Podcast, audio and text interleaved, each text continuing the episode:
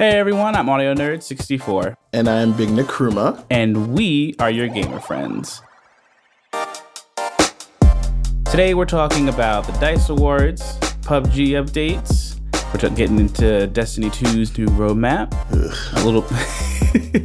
We've also got news about Mario's entry into the mobile world, and I'm really excited about this Burnout Paradise. We're gonna get into that too. And stick around after we talk about our gaming news for our spoilery discussion of DC's Black Lightning, everyone's favorite new movie, Black Panther. It's definitely my favorite new movie. We're going to get into discussing their blackness a little bit, and then Kendrick's Fire album for the movie, and then uh, finally some speculation on what might be going on in the MCU moving forward after our very first visit to Wakanda. Yes, and after that, we're going into what we're playing this week, which includes PUBG, GTA Online, Assassin's Creed, and The Sims. That's me, I'm playing The Sims. Yeah, I don't play The Sims. Ugh, all right. So, our first segment, logging on, we get into the news. So leading off, we've got the Dice Awards. Um, not too many surprises there, but um, for those of you who don't know, the Dice Awards are basically the SAG Awards for video games. Okay, so I have a question. If the DICE Awards are like the SAG Awards, then are the video game awards like the Oscars? No, no, they're like the Golden Globes. Golden Globes. Okay. So, you know, the Screen Actors Guild is like actors giving awards to other actors. Right. Whereas like the Oscars is the Hollywood Foreign Press. So, um Dice is a bunch of developers, you know, patting each other on the back for all the great work they've done. Uh and uh, surprise, surprise, uh, Zelda uh, Won the Wild, yeah, took absolutely everything. Um, I was very happy that PUBG got best multiplayer. As you know, I'm pretty obsessed at the moment with PUBG. Big Nick really likes PUBG. Yeah, I, I actually have been meaning to talk to you about how much anxiety I'm consuming as a person. Like, a lot of my favorite TV shows give me anxiety. Right. A lot of my uh, favorite movies give me anxiety. Right. And now one of my favorite video games. Also. I need a cigarette if I even come close to winning. uh, so, uh, you know, side note, maybe we as a culture need to consider how much anxiety we're consuming. Speaking of anxiety, Cuphead won quite a few awards. Um, what was it? Outstanding Achievement in Original Music, um, Art Direction, and Animation. And I'm so glad that a game that looks like a kid's cartoon is literally the most difficult thing I've ever played in my life. I, you know, those videos where people like smash their keyboards and throw remote Where they controls. break, yeah, Where they break things. Yeah, yeah. I Cuphead made me want to break things. I recall. Um it was how often did you play it without me? I did not. I after the, first night that we played it, I I got really I just I have not touched it since. Wow. Cause it's like you know you're playing and then you know something pops up and then another thing you're like are you supposed to shoot that thing? You're supposed to jump over it? I don't know. I feel like it's actually kind of cool. It, oh, okay. Well, I just love being dragged. Whatever. I'm, no, no, no. I, am not in a position to drag. Let me just say very clearly.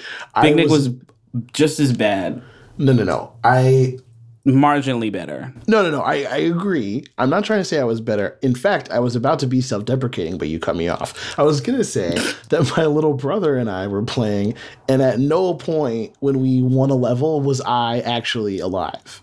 I was dead every time. Wow, that sucks. Yeah, no, he carried So he car- he carried completely. No, it was a carry. Bless. Uh, well, anyway, um, I am happy though that, that that I mean the music especially was just amazing and it was it was fun to look at. It was like a fun environment, despite it being I I it, it was so hard. I, I don't even have a comparison to make it to like it's like old school platformers. I don't think I've played a game that difficult since like Donkey Kong. Yeah, I was gonna say like the old, even like up to like. Well, I haven't played like Odyssey or anything like. I think the last Mario game I like really really played was Sunshine, and even that's like a three. It's I don't know if it's like a three D platformer, so it's different. But like, No, I felt like any of the 3D platformers were not nearly as difficult as what I was playing when I was younger. And maybe that's because I was younger, but I do think that there's just a level of difficulty now eh, that you kind of have to really, really sign up for instead of it just being part of the base game experience. yeah, no, that the Cuphead is an investment, and I just don't have the coins for it. like I, I just don't. And I I'm think okay you with should that. give it another. I think you should give it another shot. Make it to the final island. You know, beat it. Did we didn't even get off the first one? I was trying to spare you from admitting that. Well, here we are. We keep it real on Gamer Friends. Um, I did not. We're just gonna, yeah. Well, Oh my god. So moving on, um, let's let's dive into PUBG. every, oh, another- PUBG. Okay, good. another Dice Award winner, Yes. uh, as as I mentioned. So, PUBG, uh, I've been playing on Xbox. I am uh, a filthy, disgusting console, Console player. Boo. I know I'm the worst. I am gonna build a PC this year to play video games with. But um, anyway, I've been playing PUBG basically since release, and uh, I gotta say. Uh, I love it every single time. I still have a fantastic time, especially when I'm playing with my crew Um, especially when I'm playing with my clan, I should say. Uh, and I and I feel like um, the one thing that I really need from it are uh, additional These updates. updates. Yeah. We're just. the developers promised weekly updates for Xbox, at least uh, you know for the foreseeable future. And now we're you know running on two weeks, not just without an update, but also without really hearing from anyone at yeah. They're just like um. It's like a Joanne the scammer kind of. She's typing away like we're gonna do this, and it just Right. runs away. And I'm just like, no, I need, I need more. It's gotten to Um, the point where a lot of the fixes that they put out just break other things, and so the patches Right. have been really more about Useless. yeah fixing what they broke instead of adding new stuff New in. Um, you know, but what I, I, need not- them to fix is the the skins for black characters. Thank you, you. still look like a clown it, every it- once in a while, and at this point, I'm not gonna call it racism, I will. but I'm. someone's gonna call it. no, we're keeping it all the way black on this episode. On Xbox, only black characters. I don't know if anyone knows about this because again, we're console scrubs. Uh, this may Right, or may not be an issue on PC. Probably. So on console, your eyeball becomes your whole face sometimes in a graphical glitch on Xbox, uh, as a few of my clanmates lovingly refer to as the eyeball monster. Yeah, like Ball Monster. Yeah, and then but like you still have fa- like you still have a beard if you like character has exactly. beard. And so, it just looks freakish. And it's been a problem for more than a month. Uh, I think it broke sometime in early January. I started looking like an eyeball monster, and they still haven't fixed it. I need that is honestly they could not fix anything else, but at least fix that. if Bluehole cares anything at all about Black History Month, they will prioritize. it's disrespectful. they will prioritize fixing the black characters. Otherwise, we can just assume they don't care. so moving away from eyeball monsters, uh, let's get into the game that a basically started this podcast, and B has been disappointing its fan base for like the past uh, I don't know six months. That's it. Anyway, we're talking about Destiny 2. They released a development roadmap uh, for what's coming up for both seasons 2 and season 3. Anyway, I was looking at the uh, the deployed list already. The Prometheus lens buff just brings me such joy. What a what a joyous holiday weekend that was. I think this is the last time I had fun in that game. yeah. I mean, no, I I, I had fun playing Argos. Um, Anyway, for those listeners who who don't know, uh, the Prometheus lens in Destiny 2 was basically was a laser beam um, that was extremely overpowered. So in Destiny's PvP arena called the Crucible, everyone just used it uh, for the entire weekend.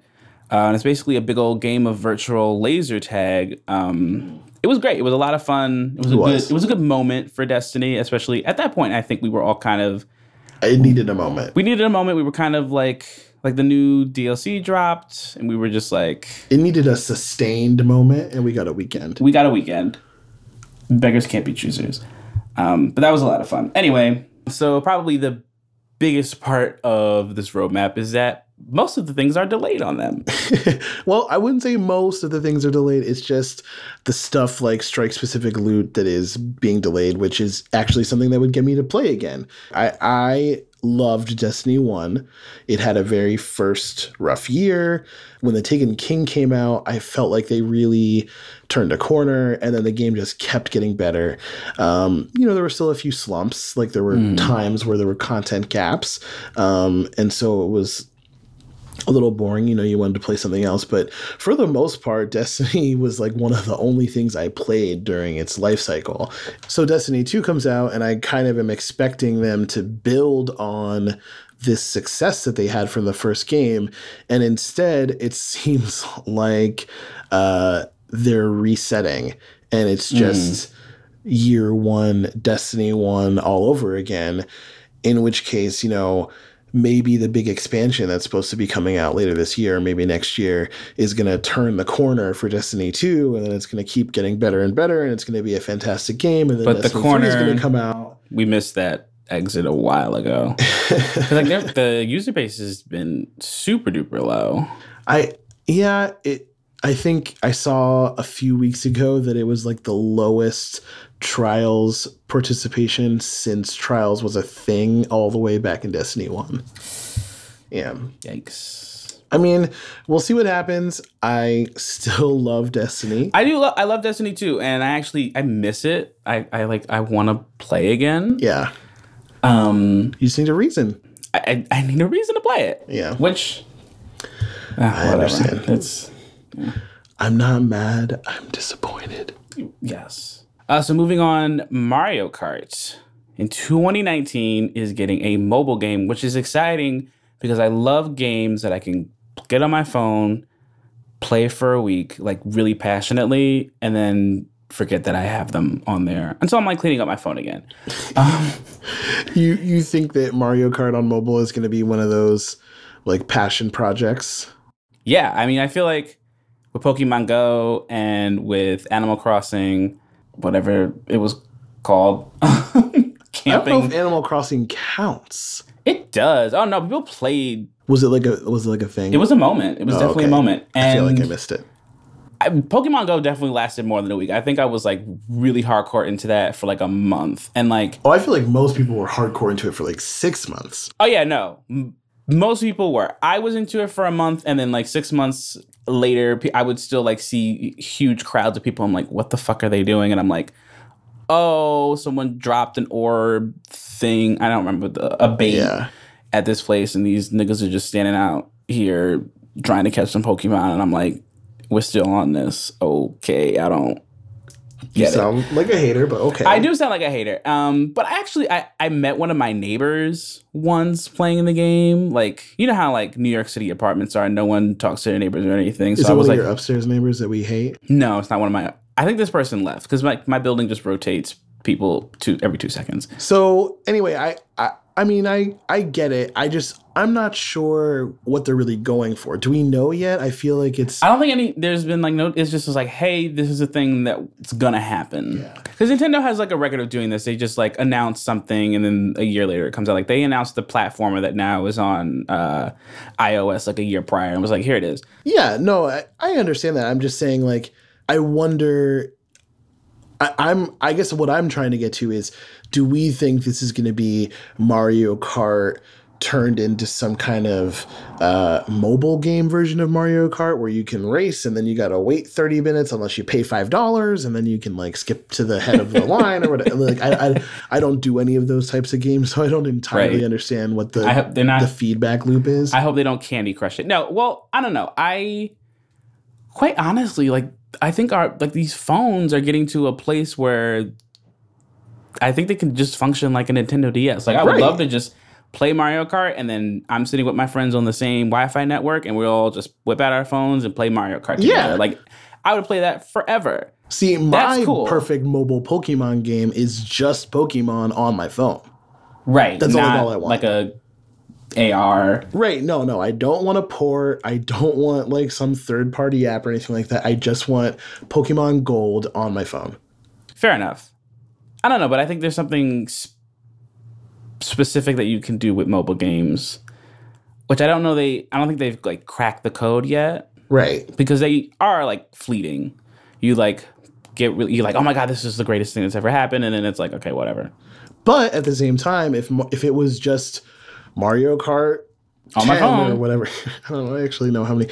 If it was just like you know Mario Kart as it is on console on the phone, you know that's going to have staying power. Like I would pick that up as a casual thing that I do, kind of in the same way that like, oh, it's the end of the night, a few people are on, I'm going to play some PUBG. Like, okay, three or four rounds, we're all done. Right, Same kind of thing. right. So I don't know. Um, we'll see. I guess is uh what that amounts to. So the last bit of news I know you are exceptionally excited for. I am so excited about this. We are not gonna wade into the entire microtransaction debate on this podcast. I don't think. no because um, that's that's a whole that's a thing. right, but we are gonna talk about Burnout Paradise. So like I'm really excited about this. Uh, I absolutely love racing games as a kid and as an adult. Uh, my dad used to take me to car shows. I think that's I had a NASCAR blanket when I was like a child. I've never heard a black person talk about NASCAR like you. Yeah. Yeah. That's not technically true. I know a black person who works for NASCAR, Okay. or at least did. So you know you have one black friend in that's what we're doing. We're we're, it's, we're one black friend again right now. Well, yeah, I actually think it's pretty significant that a black person who grew up in Long Island is a NASCAR fan. I don't think that that's. I'm not an NASCAR fan now. I just love racing games. Forza, my shit. Gran Turismo, my shit. Burnout, my shit. Because that is destructive. You know, you're just racing around, trying to knock people off, and blow up their cars, and it is like basically like a golf mode where you just try to cause as much destruction as possible. It's So great. it's like Grand It's- Theft Auto's racing mode, but all the time. Right. And uh, it's admittedly like juvenile. It's admittedly like. Why am I dragging myself like this? I don't know. I don't know. Whatever. It's I great. didn't say it was juvenile. Anyway, is getting a re-release, which actually I didn't. I never played Paradise because Paradise came out during my like gaming hiatus of college into early adulthood. Um, so they're remastering it for 4K. So I'm downloading it on your console because I don't have 4K. But I am super excited for when this comes out because EA announced that they were not doing microtransactions for this game. And I was like, really? I mean, it's a pretty big deal for EA to not have microtransactions. Because EA fucked up. fucked up with Star, Wars, Wars oh, Battlefront Oh, 2, right? Wow. No, I'm kidding. How you gonna drag him and not even know the name of the game? I have been trying to get the name out of my mind. Hmm. Anyway, they tried it with the last Star Wars game, they, which is basically just turned into a pay to play thing, and everyone was like, No, they fixed it. they fixed it, but it was too late. Niggas was already like, I'm not buying this shit because I have to pay to play. That's true. That's why I don't have it. That's why you don't have it. That's why I don't have it. I'm a huge nerd. I love Star Wars, but I'm not buying like I didn't buy the game, and I'm not. I'm not gonna buy it now. So EA fucked up. Shocking. Uh, But- now EA is like, we're not gonna do it because we know y'all are sick of it. I'm just. I hope it stays. Yeah. I hope that this is like the new norm, and hopefully we don't have to deal with that whole microtransaction bullshit ever again. So I know you're a huge fan of Burnout Paradise. I actually interpreted this news to be positive for Anthem because I know a lot of people are, you know, waiting patiently for Anthem, us Waiting included. Even longer. Yeah, patiently because that's get, that got pushed. I was kind of hoping that Anthem would like pull me out of my Destiny depression and allow me to like really dive into something again. I know the division is also gotten updated and you know people are really enjoying that again too. I don't um, so I know. But anyway, I you know, I'm I'm really excited that EA is willing to do this because it might mean that they'll consider a similar position for uh, Anthem when it comes out next year. I know that the counter argument would be this is a game that's already been released. They're not trying to make you know as much money on it. Uh, you know, all they did was upgrade the graphics for 4K and blah blah blah blah. Like microtransactions might not be that important for a game like this, but at the same time, you know, what better way to show off how good your game looks in 4K than to offer a ton of skins? And as far as we know, there are, you can just access them in the game and they're just doing right by us for the first time in a while. yeah, yeah. I'm now I'm just thinking like how everyone hates EA. Yeah. Basically, since EA was EA. so finally, I have something positive to say about them. I mean, they need it. They need all the positive PR it. they can get. They need it.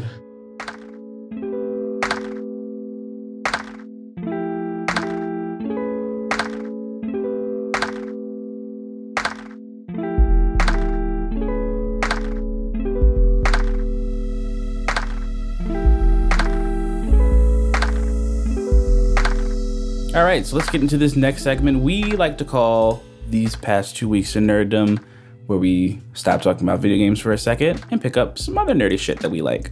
All Black Panther, everything. Yes. but for real, if you have not seen Black Panther yet, we might ruin it. There's something wrong with you that you haven't seen it yet, but uh, you might want to skip ahead. Check the show notes for a timestamp. yes. Uh, mm.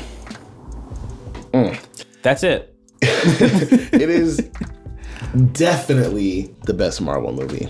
Yeah, I totally agree. Uh, it is the best Marvel movie. And actually, I think it has gotten a higher score on Rotten Tomatoes than The Wizard of Oz.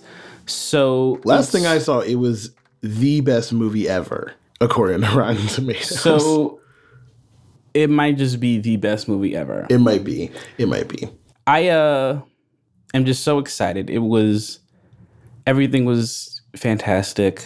Um I it it was just so you know how like you ever watch Food Network and like the next Food Network star and they're just talking about the food and they're just like eating it and not saying shit and then Bobby Flay gets really mad and he's like, "Yo, you have to talk about the food." And they're like, "Sorry." That's just Bobby Flay being a dick. it's a fair criticism and i don't even know where to begin was, I know where to begin. okay go, just yeah and it has nothing to do with the movie. If you live in the New York metropolitan area, go see it in 4D. okay no 4DX It's the same. Uh, That's Well, you it know what i mean that that actually was a lot of fun and i was like oh, A lot of fun. this is gonna be kind of gimmicky No, and it it really wasn't it wasn't. Here's the thing: as a former Floridian, a Floridian by birth, I don't claim it now.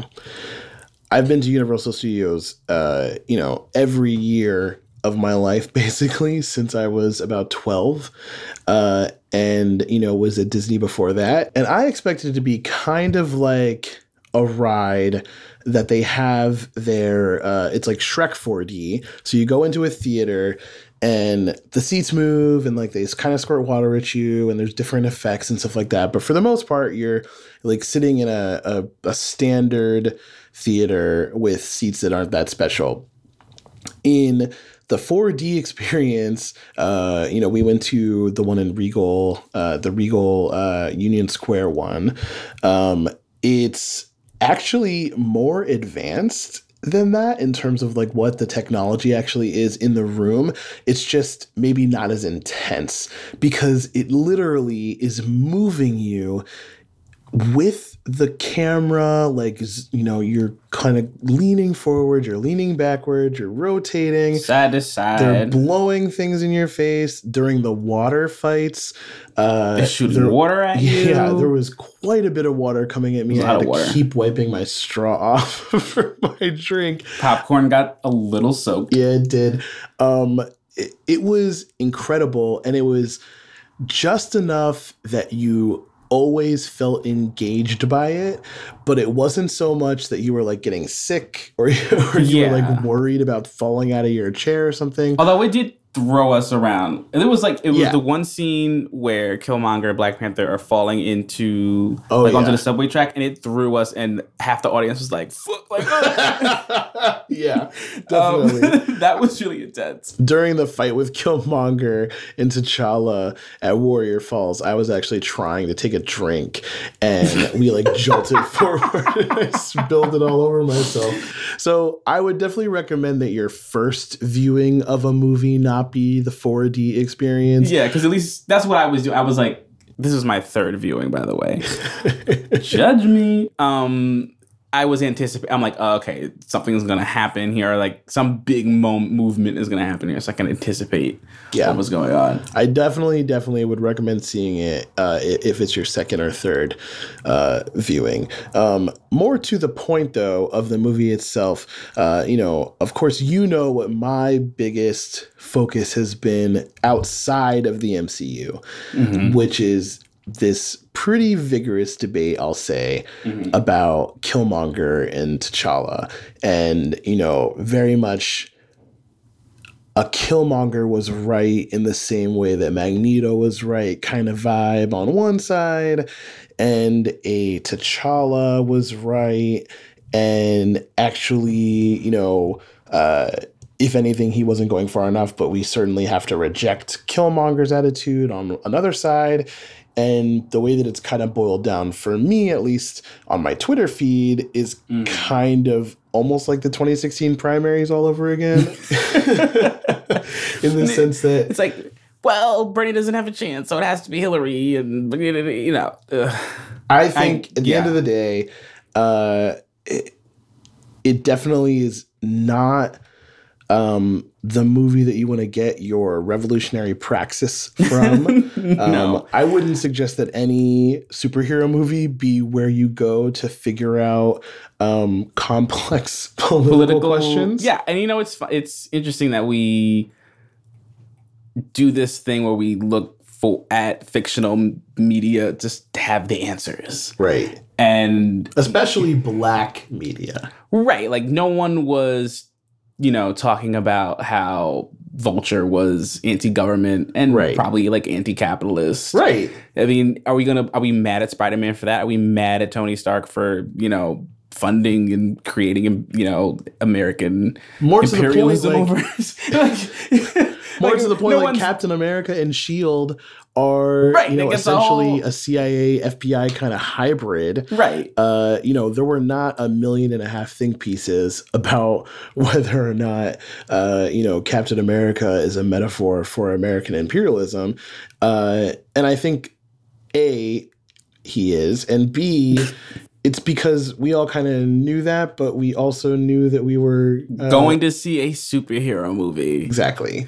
I am there because Black Panther is one of my favorite superheroes, if not uh, my favorite superhero, at least my favorite superhero that's being portrayed right now in any kind of popular media. And for me, you know, my first viewing, I was not looking with such a critical eye.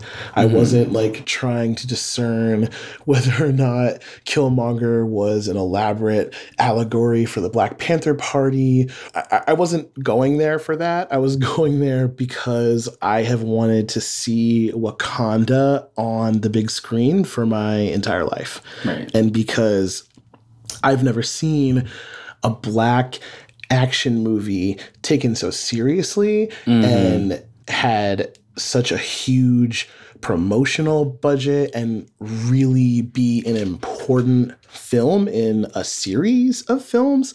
Like there are just so many layers of what I want out of life in the Black Panther movie. And so the last thing I was thinking about was like critical theory. Right. I get it. Um, and I I'm not gonna sit here and get on my, you know, nerdy high horse and be like, well, if you know, you're not watching superhero films and you can't talk about Black Panther. Like I get why we have these discussions and it's good and I'm glad that like it is um open the door for like these more complex things. Like I've seen, you know, pieces about like how like the sort of Afrofuturism thing and like, you know, comparing the African experience to the African American experience and like building those bridges. Um, which I think is all great. Um and you know, I guess nothing is without its criticism, but also like, y'all, it's a superhero movie. Yeah, I, I I'm not gonna like stop someone from critiquing it. I think that it's our responsibility to view media with a critical eye.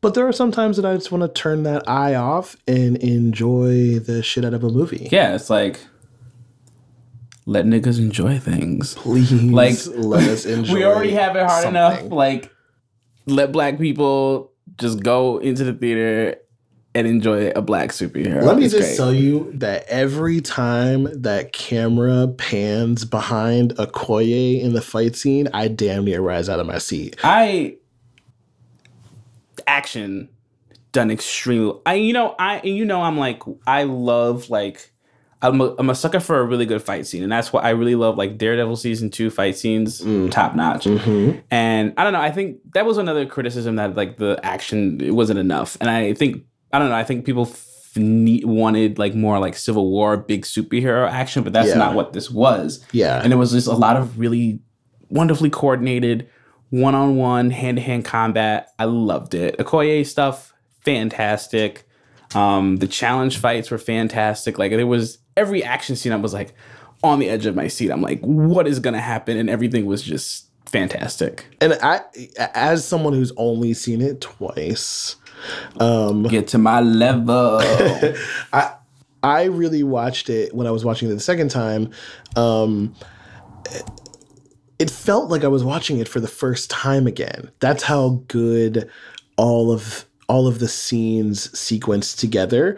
Also, I gotta say, just you know, kind of putting a pin on our our previous point. Like I was watching with a critical eye for the second time, and I really think that we need to analyze like why some people feel like it's okay to try to work toward black empire as a substitution for black liberation like i'm trying to get free and i feel like you know there's a lot of different ways and ideas that people have about exactly how to do that but at the end of the day i know that subjugating people is not the way right. it's even even he said it. He was like, I know how the colonizers work. Right. Well, let's use their. T-. And I'm like, that's isn't that the whole point? Is to like not use the tools of your oppressor to then build like a.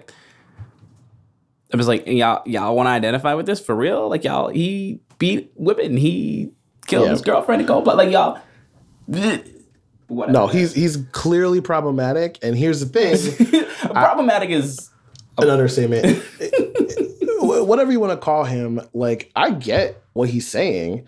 yeah. I was like, damn, I feel that. Right. The like, last line, of I felt that gut wrenching. We all- Right. We all felt that. We all felt that. But I think that he was right. He just wasn't correct. I yeah, I feel that. Yeah. I feel that. So you've been watching Black Lightning. Yes. I haven't because Marvel supremacy. Yeah, I I I do still fuck heavy with DC. Their TV universe is excellent. I know you don't mm-hmm. want to believe me, but whatever. I certainly don't. And I don't want any emails about this either. Don't at me.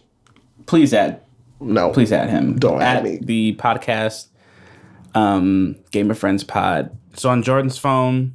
It's not on mine. Go for it. So yeah, I have been watching Black Lightning. I, I'm one episode behind, uh, but I, I've really, really been enjoying it. Um, and I think it's interesting, especially in context with Black Panther now, is is the sort of diversity of narratives we get in black superhero movies and shows. And because for the longest time it was just Blade and then it was just Luke Cage. And now we're starting to get to the point where we have all these. So now we have like an African perspective. Um, and Black Lightning, I think, bring it brings a lot of really sort of narratives together in a way that Luke Cage didn't. I felt a lot of Luke Cage was just here's Luke Cage's sort of worldview, and he's mad if you don't know who Crispus Attucks is, and everyone else, and it's just like Luke Cage against everyone else's form of blackness, Mm. or like every other form of blackness besides Luke Cage's was considered bad. Not us versus them, but like right versus wrong, sort of. Uh, It was almost like a respectability black power right, kind of right, in a in, which I don't think is entirely fair to say. You know, right. you it know, what that way, but the story. it's not. We gave a spoiler warning for Black Panther, but we didn't for Luke Cage. Well, if you didn't watch Luke Cage by now, what are you doing? And I feel like uh, what's cool about Black Knight, Black Lightning, is in a similar way that like you know people in Black Panther had like these sort of diversity of views and like everyone agreed with everyone, but like there was like this one thing where like but not really. I feel like the the main character in Black Lightning gets you know challenged by his family. He gets challenged by his ex wife. He gets challenged by his daughters, um, and it brings sort of a larger complexity. So it's like the whole like you know all these CW DC shows have like the larger moral questions of like vigilanteism or whatever. Um, and in this one, it's you know sort of uh, soaked in blackness, but then also like there's the black church and the criticisms and, and like politics and what comes in there. And uh, one of the characters is a police officer, and so what some of the characters are protesters. So I think there we're finally getting to a point where blackness is diverse. It's not just a, a like a one note. This is what this is, um, which is very exciting. I mean, let me know if they fulfill their promise. You told me that they're not going to be in, i uh, integrating it into the Arrowverse. I think it's called. Right now, I think what's gonna I don't know because they I'll watch it if they don't do that. Well, here's the thing. Uh, it's filmed a lot differently than the other CW shows. Um, but uh, I mean, it's by the same production team, so it has like the same sort of marker. So like, we have to protect the city. Like everything is about the city in a CW DC show. Um, Sounds dry. whatever. I'm gonna let that. I'm gonna let that one slide. Um, it, it it does definitely feel like its own thing. It definitely does feel different. I've I've been watching, you know, Arrow, Flash, Legends of Tomorrow, all of them, Supergirl. Um, so I don't know. Maybe they'll loop it in. Maybe they might do what they did with Supergirl and loop it in later. Call me when they get static shock. Okay, true. I'll mess with some DC animation. DC animation is definitely better than Marvel animation right now. I do think Marvel animation is catching up, but at the same time, there's just nothing like the MCU. Nothing compares to the MCU. Uh, and we've got a lot of stuff that is yet to come that I think uh, Wakanda has really framed. And I say Wakanda not because I don't know the name of the movie, I know there's Black Panther, but because uh, clearly Wakanda is going to be a major location for Infinity War. Yes. And I would imagine that, uh, as far as I can tell, that fight scene is probably the final fight scene of the movie. They had a lot of niggas up in there for it to not be right. I think a lot of people were going into Black Panther expecting the final Infinity Stone. Uh, I thought Bucky was going to be in it. Um, I thought they were. I did kinda- not think that. See, I thought they were just keeping his involvement a secret, Mm. uh, and that he would have to show up, especially when Shuri was like another broken white boy to fix. I was like, "Where's Bucky?" Right. Um, and you know he's just white wolfing it up out in out in the suburbs, I guess. But anyway, um, Bye. anyway, you know, I really think that uh, what took place in Wakanda is a step in the right direction for the no, I don't even want to say a step in the right direction. I want to say a step forward into the future of the MCU. Like the first phase and the second phase were really all about Tony Stark and Captain America and Thor. And not that I'm expecting all of them to die in Infinity War or in the next Avengers film next year. I do think that one of the heroes needs to come in and take the mantle, whether it's someone new or someone we already know, and really move the Avengers forward.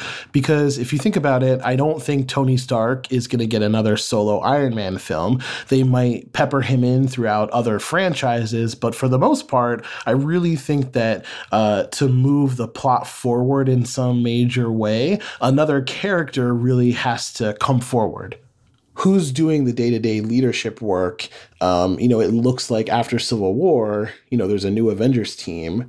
Um, and so we kind of know what the avengers quote unquote look like at least going into infinity war. But the way that black panther was almost entirely removed from the larger narrative of the movies and frankly the way that ant-man and the wasp looks like it's not going to be directly connected to the larger MCU's like you know moving forward to the next Avengers movie kind of uh, feel that some of Phase One and Phase Two had. I think it's uh, the model, the archetype for what we can expect from Miss Marvel and the next mm. Guardians and the next Spider Man. You know, really having them uh, different uh, in a way that they're not about how many heroes can we bring together? They're really these strong, isolated stories that, more than anything, build a character to a point that they can be used in the overall Avengers film in the future. Great point. I have nothing to add. So yeah, a lot of great shit. yeah, that, I mean, I, I I agree. You know, it's like when you're in class and then someone says some really smart shit, and you're like, and then the teacher's like, well, "What do you think?" And I'm like, mm, and then you like, well, I, he really did say what I was gonna say. um, but the Ant Man and the Wasp trailer looked amazing. I'm really excited for that. I'm so excited for the Wasp. I think she's gonna be. She's great. I think people really sleep on Ant Man and the Wasp as I'm Avengers standing. member. I yeah, as Avengers members, right? But yeah. I love them. No, yeah, they're great. I'm excited. I'm I'm excited. I'm a fan. I'm excited. I'm here for it. Infinity War trailer. Really excited. Nothing more to say. And then I think I'm not gonna watch any more trailers. Oh yeah, no, I um, because I think I'm they, done. They give too much shit away, and I, I, I don't. I want to be surprised. I mean, the Marvel ones do. I don't. They didn't do a lot of trailers for Black Panther, which I was. They did like the one. There was like I think they did like watch this fight scene. I was like, no, I want to wait. I want to be surprised. Yeah, yeah, yeah. I, like, no, they leaked well, not leaked. They, they leaked the tape, man. they, I think they put out the Okoye part of the club fight scene. Yeah, no, I, I'm so glad I didn't watch that. Yeah, I didn't watch the full thing. I screen anytime old girl was on the screen i was a hundred percent here for her i'm in love with okoye i oh. wish they had not erased her queerness but you know what that's another conversation for another day that is Ugh. So, moving on to our next segment, uh, the home screen, we're going to talk about what we've actually been playing recently. Yes. Some of us more than others. Yes. Uh, some of us Nick, are busier than some others. of us are busier than others. I've been busy playing Assassin's Creed Origins. Finally. Finally. I'm I'm I know I'm mad late to that one. But we're gonna save that one for later because we have a extended discussion for that. So I'm gonna let Big Nick take it away. What have you been playing this week? Um, you know, as I've said, I've been playing some PUBG. A lot of PUBG. A lot of PUBG. Lots My little brother uh, picked up Grand Theft Auto Online. Oh. So I've been playing with my little brother and all of his little friends uh, some GTA Online. They're all fairly new characters, so they don't really have any of the businesses or that kind of stuff. Yeah, like I've seen his setup, y'all. It is. It's gross. It's rackets upon rackets. I spent a lot of time in Grand Theft Auto Online before uh, it really Destiny came out. Right. I started playing on 360. That's how old that game is. That's right. My, it was. It was. Yeah. It was. My character was on 360 and then when i got the xbox one i moved it over um, and you got to keep all your money and all your stuff it was like seamless transition so i've been playing for a while and i have a lot of stuff Mm-hmm. yeah uh, anyway so um, I've been playing a lot of Grand Theft Auto Online. I finished all of the new heists that came out. Ooh, tell the us Doomsday about- heists. Um, Oh yeah, I've heard about the Doomsday. Tell me, tell me, tell us about the Doomsday. I mean, they're they're they're they're great. They're a really good way to make money, uh, which a lot Mm-hmm. of people in that game uh, need to do. I mean, that is the definition of a pay to play. which Right. you know, Which I think is different from Grand Theft Auto because you like know what you're signing up for. I Yeah, feel like yeah, a lot yeah. of people with the Star Wars situation, they're like, oh, I'm gonna be able to buy this full game and play the full game right? and enjoy the full game. And EA was like, no. Yeah. At, at the end of the day, you know, yes, Grand Theft Auto might be pay to play, but you get a lot of content for free, and you don't have to put any real life money into it. If you're willing to put your time into the game, then you know you can you can make some money. So anyway, uh, I've been playing a lot of that. The Doomsday heists uh, are really solid. Uh, I think they're definitely better than the original heist, if only because they added a ton of new vehicles. There's finally, finally, finally a jetpack in GTA Online. Uh, the very last part of the very last heist, you get to fly around in a jetpack. Uh, that's pretty awesome. Um, so I would definitely suggest going back checking that out when i completed it i got the achievement for uh, you know finishing all of the new heists and i think i saw something on the order of like 5% of people had done it or something so It's a rare achievement, know. yeah, it was a rare achievement. If you're part of the 95%, definitely go, uh, you know, put some time back into GTA and check those out. Uh, and then lastly, uh, I've been playing The Sims a little bit. I know. Don't You, Judge no, me. I'm not. I'm not judging you. I Big Nick also really loves The Sims. Like really loves The Sims. I love the Sim- I've loved The Sims since I was a little kid. I like The Sims when I was a kid too. I don't know what I wasn't allowed to play it. it. I had to sneak it. Really? Yeah. Tell us more about that. I think my mom just saw on the back of the box that there was like sexual con- like sexual content and Right. like I think they like, termed it sexual mischief or something. there was some like, Yeah, because it's not. It's like woohoo. Um, yeah, yeah, yeah. And then I, I think she asked me at one point, like, "Your Sim's pregnant? What?" And then I, I'm sure got her wheels turning about like, how did the Sim get pregnant? Um, yeah, that was basically how I responded to her. So yeah, I've been I've been playing The Sims uh, basically since it came out, um, which is almost 20 years ago, which means I was about like eight or nine when I got my hands on it. Yikes. We're Wow, we're not even going to go there. So anyway, um, I'm not old. Okay. so, uh, what's new in The Sims 4? What new, highly specific expansion has come out? I'm mad you say it like that, That because at the end of the up. day, that's what Destiny is now. Destiny is The Sims. The Sims has us buying a base game every year, and then, or not every, The Sims has is buying a base game every generation, and they take a lot of stuff away that they had put in with expansion packs, and you have to slowly rebuy the full game that they built by the time they moved on. Like, eh, it, that's y'all what want- Destiny is now. You know, cats and dogs to play with. and Mm-hmm. True. Anyway, so they got laundry. That's why I'm back in. they got laundry. I wanted to. It, no, you know what? I'm only laughing because it's like that is hella mundane in It's real so life. mundane. And you are going back to play this game is like laundry. Let me be clear about how I play The Sims, though. I play The Sims in a very linear fashion. I have a plan for everyone's life. The thing is, I don't play it for like months at a time. I'll play it for Yeah, you a do few spurts. weeks. Yeah, I do spurts. You do spurts. So I don't get very far For when in my, like laundry life come out. Right. And so now I'm playing again because I have laundry, Laundry, to play 'cause with. you have laundry. Right, That's 'cause so I have exciting. laundry. However, However- all the other stuff that I hadn't finished yet, Right. like I haven't parented a teenager into adulthood yet. Right. So now you can parent a teenager into adulthood No, in a special have way. in a special way Because there's the whole parenthood DLC. that okay wow um that's I need you to step off. You know, that's a good idea. We're going to step off. We're going to take a little bit of a break. and when we come back, we are talking Assassin's Creed Origins. So, What break are we gonna have? just a music one.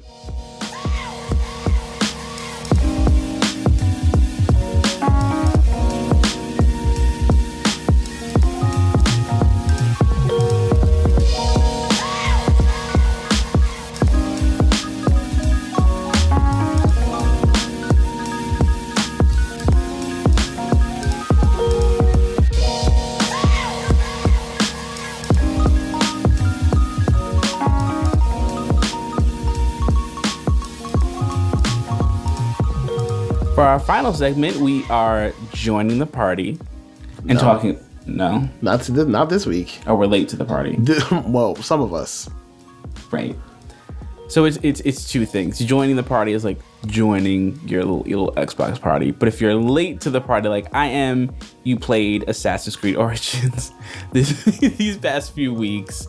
Um, I'm like I'm super duper duper late to this party. Yes. Um, We had to send three invitations. not multiple invites. My Wi-Fi was not connected.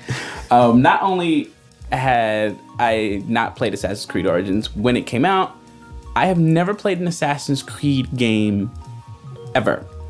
Um, so it was a it was a very interesting experience. It's kind of like if you started watching the MCU from like Agent Carter. You know, like it's it's not you know that's like the the origins of the MC. Get it? Because Yeah. he, he made a face, y'all. I did make a face. I'm glad he saved it because I did not know where he was going. Yeah, no, it's like you know, it's like chronologically. Yeah, I get like it. the origins of the Assassin's Creed Brotherhood. I don't know that I would consider Assassin's Creed Origins to be the Agent Carter of the series. No, this game is way more engaging, and I actually want to finish it. Wow, that was a read. That was a read. Here I'm we mad are. too. Anyway, um, it was a lot of fun though. Uh, this was like I said, it's the first Assassin's Creed game that I played. The gameplay is very interesting. Um, the there's definitely like a learning curve to it. Uh, I'm definitely not used to a stealth games, but b combat games like that. Um, it very much kind of reminded me of like like the Batman Arkham games in that that sort of like you're sneaking around, you're tagging enemies, you're hopping from corners, killing people, jumping around. Yeah. Um, Actually, a lot less jumping in Origins. oh, there's more jumping in other. I would say that a lot of the original Assassin's Creed Well, yeah, games was essentially like parkour. it's a lot of jumping, leaps of faith. Is, is the, I, I haven't gotten to a leap of faith yet. Mm-hmm. Is there gonna be one? Don't tell me. You, don't spoil it. Only I, don't think it's a spoiler. I think you have done one. You maybe just don't realize that that's what it is. It like wasn't Wasn't like, presented to you as. of faith. Yeah, it's not like that. Boo. That stinks. That's like the thing. It's leap of faith. I mean, you will you will see them.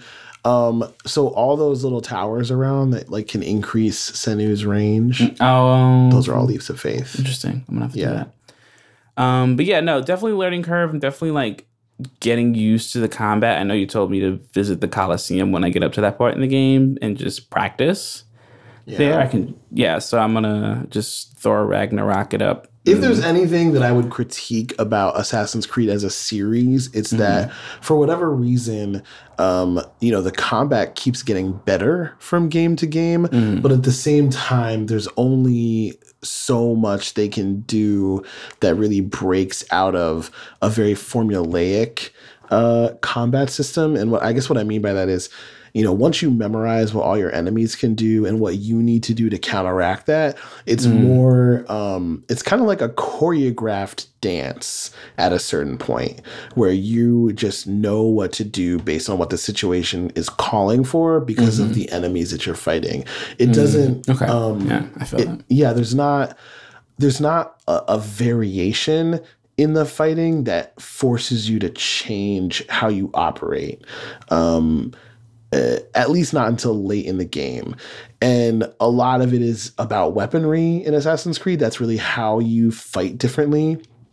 And so, what I will say about Origins that's a lot different than some of the previous installments, and I've played every single one of the Assassin's Creed games. I love Assassin's Creed, it's one of my favorite franchises. Um, what I will say is that uh, there's so much weapon variety in Origins, and they just treat the whole concept of weaponry very differently in Origins. Um, that I, I think it's very easy to adapt to different play styles while you're on your run.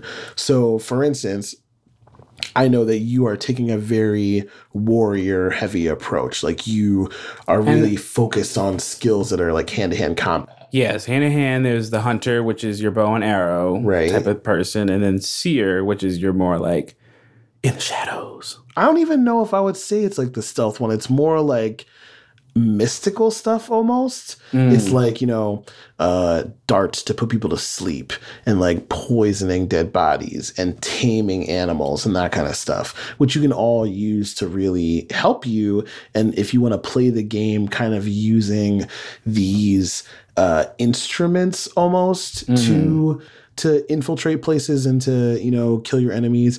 Um i played on my first playthrough i played mostly with the bow um you know my goal was to like be as strong with the bow as possible. So i i like that you can take different approaches in this game. In other games it was a fairly straightforward affair. Like Right. you know you had your sword you had your shield or you didn't have a shield or you used your hidden blade or what have you. It was you know kind of linear in that way. And so yeah the fighting can get a little bit repetitive but at least in origins you can switch up your weapons and have a very different experience. Like you i saw you were using um, a heavy axe which is kind of slow and cumbersome It is. um, But it does a lot of damage. powerful. Very Exactly. powerful. If you can connect, you know you're going to do a lot of damage. Whereas the sword that I'm using right now is kind of light and fast. It's powerful, but you know it's more about quickness and speed Mm. um, than than the weapon that you're using right now. So I, I really appreciate um, the way they've kind of Witcherified the Assassin's Creed series. You know, there's a huge, expansive, and beautiful map, um, and they Oh actually just released this new uh um Educational mode. mode. yeah Yes, we checked that out for a little bit. Um, it was it was very nice. It was just like like a virtual museum. You just pick a location and you just walk around, and then you can either like walk around, do your own thing, and explore on your own, or you can go through a guided tour. Most of them are pretty short. Um, some are as small as two minutes. I think the longest one I saw was like thirteen. Um, and it's just like here's a point. and you can walk around, go to the next point, and then it'll like do like a whole narration, pictures, the whole nine. I was like, wow, this is a virtual museum. It was Yeah. great. Yeah, it was a. it's funny. I was like, who's gonna play this? But then I'm like, oh well, like I was playing Rated M games when I was like 13, 14. I'm sure. I don't know. Maybe I'm, I imagine some student in middle school is like doing their ancient Egypt, you know. yeah i feel like i learned a like lot in assassin's creed when i was when i was uh, playing them Mhm. when i was younger i mean it's not all super historically accurate you know Right, for those of you who don't know uh, Assassin's Creed is kind of telling the story of like these two warring factions. There's the Templars on one side and the Assassins on the other side. Origin specifically is like the foundation of the Assassins Brotherhood. So you're kind of uh, playing a prequel in in some sense, but also in other senses, it's not a prequel uh, because in the same vein that there's like this throwback historical time period that the game is exploring um, there's also a real world like current timeline uh, character that's also interwoven into all of the assassin's creed games. And so um, I just really uh, think that what they've done in terms of building a huge, huge map that's totally explorable, pretty much anything you see, as long as it's not like literally part of the wall dressing when you run up against the edge of the map. like everything you see, you can get to, you can interact with. Uh, and they've essentially turned that, uh, as Audio Nerd said, into a walking museum almost. Yeah. Um, and it's just a really beautiful thing. And and uh, I thought at first like, oh, I'll go and try it, maybe do like one or two. I think it's probably going to be something that I sink like a day into, where I just try and go and go through as many of them as I can. yeah, it's a lot of fun. Yeah. Um, I I will say I'm very excited for uh, the future of the franchise for several reasons. Um, but I think what's really really uh, cool to me, and you know, we're kind of trying to keep it black on this episode, is that the main protagonist in Assassin's Creed Origins is black. Uh, he's an African named Bayek, uh, and he's essentially the founder of uh, the whole Assassin's Creed Brotherhood. Um, and you kind of get to watch the story unfold um, from his eyes about you know a really tragic beginning and his uh, quest for revenge and leading him to meet all these crazy historical figures. And uh, if you kind of know the history behind things already, it's very interesting to see how they insert the idea of this like ancient war between these two tribes uh, throughout uh, what we understand history to be, uh, which mm. is not like a shadowy Illuminati kind of situation. Um, but anyway, more to the point, I really appreciated the way that Origins addressed, um, I won't say race, but skin color, ethnicity, national origin. There were a few parts of the plot where you could really argue that Bayek was acting as an agent of the colonizers, even while his ethos and everything that is motivating him is about his people and prosperity and peace for his people. And it's so interesting uh, when he comes across a Killmonger esque side character uh, in a side quest who is really trying to kill all of the Greeks around his village. Uh, and when Bayek finds out, he has an almost T'Challa esque reaction to that. Um, and I just really appreciate that they went down that road, that they really pointed out the ways in which um, there was a stark inequality between the native Egyptians and the colonizing Greeks and Romans, uh, and how that really played out in daily life and why it was so necessary for Bayek to be uh, doing the work that he was doing. And I felt like there was just too many obvious comparisons to our present day situation. So I really appreciated that they went down that road and dared to have that conversation. Yeah, well, thank you for that very deep social commentary, Big Nick. Um, I'm gonna be basic and go back to talking about normal game things, like uh, how good it looked. It's uh, the game is beautiful, as Nick said. Uh, I, like I only have an H, I only have an HD setup at home. It still looks great. I played it on your very large 4K TV today. Don't put my don't put my business out there. Oh, I mean, all right, fine. On your moderately sized 4K, medium sized 2K, 2K TV. Yeah. Um, and it's it's still it's just a score. It's just I have been taking the game extremely slow. I've been like doing a lot of the side missions, and just like you know taking in the scenery and all that, and it's just it's just great. It's like such a fun. It's it reminds me a lot of like Red Dead Redemption or mm, even a GTA yeah. when you just like want to hop in the whip and just drive around because it just looks so good. Yeah. Music's great too. The music is what gorgeous. a soundtrack. Yeah.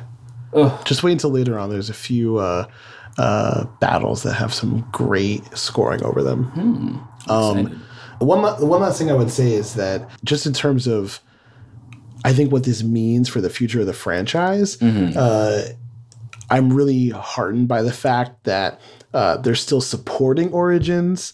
They're not planning on releasing another game this year. So next year would probably oh, okay. be the first new Assassin's Creed. And I think part of the reason why Assassins.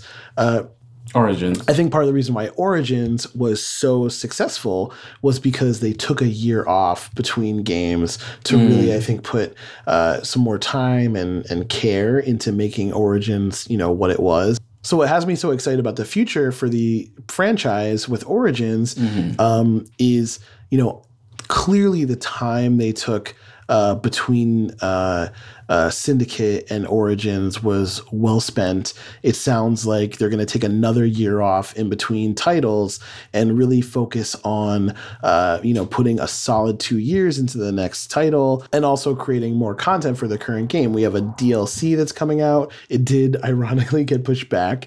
Uh, I feel like we've been talking about pushing things back a lot. Yeah. And you know, I think it brings up a, an interesting conversation about like like I, I get it. I like I work in post production for a while. I understand like how art is created on like larger scales, like albums and things like that. And it's like maybe we don't have to put dates on everything. like even if it's just like this is generally when this is coming out, we'll be fine. Like the gamers will be fine. But Yeah. like they keep I don't know, I just you keep shooting yourself in the foot with like it is coming out on this date at this time. Be ready and then it's uh sorry y'all. We had some complications. I think it just angers everyone. I think I don't know. At the very least, this delay is only a week. It was supposed to come out on the 6th of March. Now it's going to come out on the 13th of March. Um, you know, eh, I, agree with you. I get your point. Um, but at least it's not a major delay like Anthem, where it's, you know, who knows how long. Um, but regardless, you know, it's great that uh, they're really putting uh, a lot of time and energy, I think, into a, what you could say is a traditional DLC experience. Um, you know, this is the kind of DLC that I really don't mind. Uh, I know that uh, according to some industry experts, the median price for the games that we are getting now should really be like eighty dollars, not sixty dollars, as most of them are. So, you know, I kind of get it. Uh, I think that's part of why microtransactions have really taken over uh, a lot of the video game industry, and uh, I, I think Origins is really showing what an alternative model could look like because there are microtransactions in Origins, but they're all 100% cosmetic. They don't change the gameplay at all. And a lot of the best stuff that is, you know, quote unquote, uh, locked behind one of the microtransaction DLC packs or whatever, um, you can get them from an in-game chest that just costs uh, a lot of coins. Uh, so you know there are some people that are still upset about the way that they sold a season pass that didn't actually give you every single piece of DLC, and I think that's a fair critique. But at the end of the day, I really think that Origins is modeling what um, a game that is uh, cognizant of its place in the community um, and actually respects that community enough to you know not be a complete disaster uh, unlike the last two assassin's creed games unity and syndicate which uh, you know it, uh, unity was completely dead on arrival and syndicate uh, i had I, I think i waited for like three or four months before i even opened it uh, after i bought it because i really wanted to make sure that everything was fine. Um, so i think origins is a really positive step in the right direction. I want to see more uh, Witcher style um, Assassin's Creed in the future. Maybe Japan could be uh, a new place. A lot of people think that one of the DLC packs uh, that has a katana in it is some kind of hint about the next location. There's also a hint that it might be like in uh, Scandinavia with the Vikings. So I feel like there's a lot of really cool places Assassin's Creed can go in the future. And I think really changing the formula like Origins did is bringing more people in, like you, who have never played an Assassin's Creed game before. Right. Uh, and because I wouldn't shut up about it, you know, you got it. Right. Um, so really excited to see uh, what the future is, and uh, hopefully they're not afraid to make more people of color the central protagonists in the games. Uh, you know, and how could they not, especially if it's like feudal Japan? Right. Well, let's not pretend like they couldn't find a way. well, it's been done before. Matt. Damon was fighting on that Great Wall. Yeah. Um, I actually I heard that one wasn't as bad as we, everyone said it was. It, I, I think I was the one who said that. It wasn't terrible, Right. but I wouldn't have paid to see it. right. Same. so yeah, I think that's a good place to stop. I I, I'm- I feel good. Yeah, we can't do it all in one episode. Nah, you know, I, I mean, I know we're a black podcast, so people are gonna look at us for the answers, but we we ain't got them. However, we do have a great interview coming to you in about two weeks. A very, very good friend of mine, old friend of mine, that I only know from playing video games. We're really going to get to the root of this whole gamer friends situation. Hmm. Yeah, I'm excited. Yeah, I'm excited about that too. And if you're excited about that, make sure you're subscribed to us on Apple Podcast, SoundCloud, or Google Play. Maybe tell a friend, Definitely tell a friend. uh, a few gamer friends, I would say like three or four, three or four gamer friends. four or five maybe. Yeah, that's that's a good number. Tell four or five gamer friends. Definitely. And we will talk to you in about two weeks. Dude. Deuces.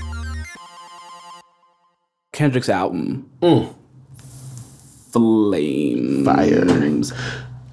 Ah, yeah. It. I'll keep it short. Very like. It's very like mixtapey to me. Like it didn't have like you Yeah. know, it, it No, I agree. Which is fine. I didn't really need it to be a full cohesive project, and I feel Yeah, like a no, lot like- of people. I don't need a pimp a butterfly. I don't need bars on bars on bars. Right. Like I don't. I need like hood rat Kendrick, which is what we got. King's Dead. I'm not really into like trap music like that. Right. I feel you. I think it's mostly because um I just can't get into a lot of it. Right. But for whatever reason, I was here for King's Dead. Yeah. No, I was here for yeah. I Even was- like the deep trap cuts. I was here. Yes. What's that one with 2 Chainz on it? I don't remember, but I, there's something about a 2 Chainz verse that's not on his track, and it's always great. Like I never. I That's don't know what about. Jay Rock. Ooh, accurate. I don't really care for his albums, Right. but I do want to hear his features. That's mm-hmm. Just Kendrick bringing out the best. I know of everyone. I'm just like the I'm- fairy godmother. I'm here for it. I'm absolutely here for it. Love it, love it.